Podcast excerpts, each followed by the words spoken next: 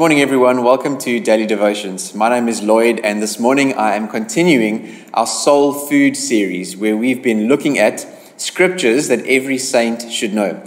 The Father's House pastoral team and I have been sharing verses that have been particularly meaningful for us on a personal level. And so we hope that you've felt encouraged and inspired uh, as we've leaned into and, and really unpacked some of these incredibly powerful verses over the last little while. This morning, I'll be reading from Galatians chapter 2 and verse 20. Uh, it's an often uh, quoted and well known verse from Paul's letter to the church. Uh, this book, this, this book of Galatians, is so powerful in how it distinguishes between a life lived under the power of the law and a life lived by the grace of God through the Spirit. And Paul uh, unpacks this theme as it runs throughout the whole book, and he, and he touches on various applications of what it means to live a life under the Spirit. And here in Galatians 2.20, he points to a dramatic truth of what it means to be a follower of Jesus. You know, we often get asked this question as pastors what, what difference does, does receiving Christ make in my life?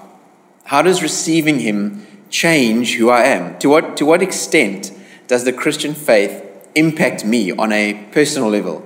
Well, the truth is scriptures like Galatians 2:20 reveal that receiving Christ in your life means that in fact it is an entirely new creation that we are dealing with. You have been completely transformed from the inside out through his work and now the life that you now live is inspired by and characterized by an entirely new method of living a life of faith in the one who saved you. So let's have a look at this wonderful passage of, of Scripture and unpack a few key thoughts as an encouragement for you today. Galatians 2.20 says this, I have been crucified with, with Christ. It is no longer I who live. Just listen to the language here. I have been crucified with Christ. It is no longer I who live, but Christ who lives in me. And the life I now, I now live in the flesh, I live by faith in the Son of God who loved me and gave himself for me.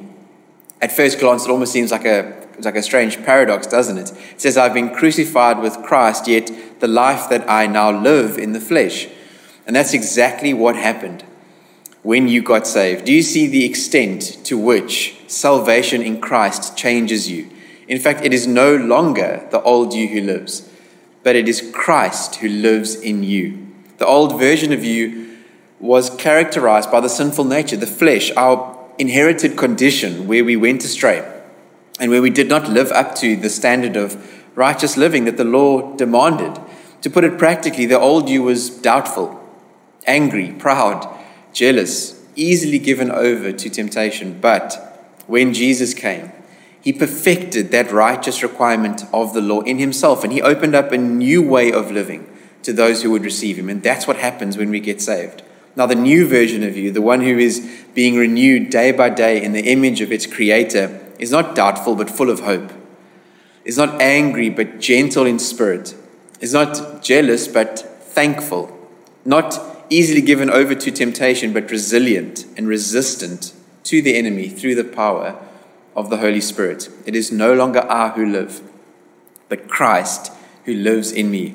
Friends, if we ever doubt that we are capable of overcoming obstacles that we might face, let's, let's just remember who it is that's living in us and through us. Let's remember that while it may have been impossible in our own strength, in our, in our name, in our old version of ourselves, it is entirely possible in His strength, in His name, in the name of Jesus that we now bear as this resurrected creation in Him.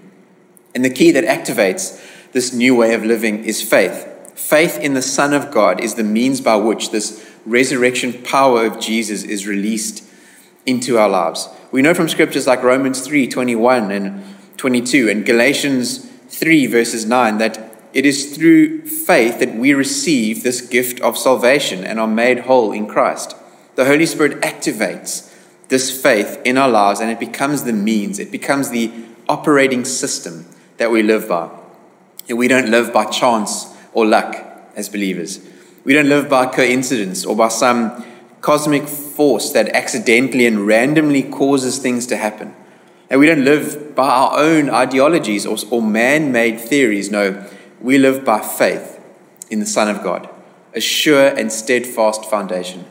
And note also from this verse as we close the motive for this transformational work that Jesus came and brought to us. It says that we live by faith in the Son of God who loved me and gave himself for me. Friends, if you ever feel disappointed, if you ever battle with self esteem like I have, or need a source of inspiration and something to bring about a shift in thinking away from negativity or fear, let these words from the apostle Paul in Galatians 2:20 let them refresh your soul. The Son of God loves you and he gave himself for you. He is the one who loves you and who lives in you by his spirit. And so let's express our gratitude to him as we live from him and for him and work out this wonderful salvation, this new life that he has purchased for us every single day. Let's take a moment and pray as we close today's devotion. Father, thank you so much for the power of these words. Uh, we have been crucified with Christ. It is no longer I who live, but Christ who lives in me.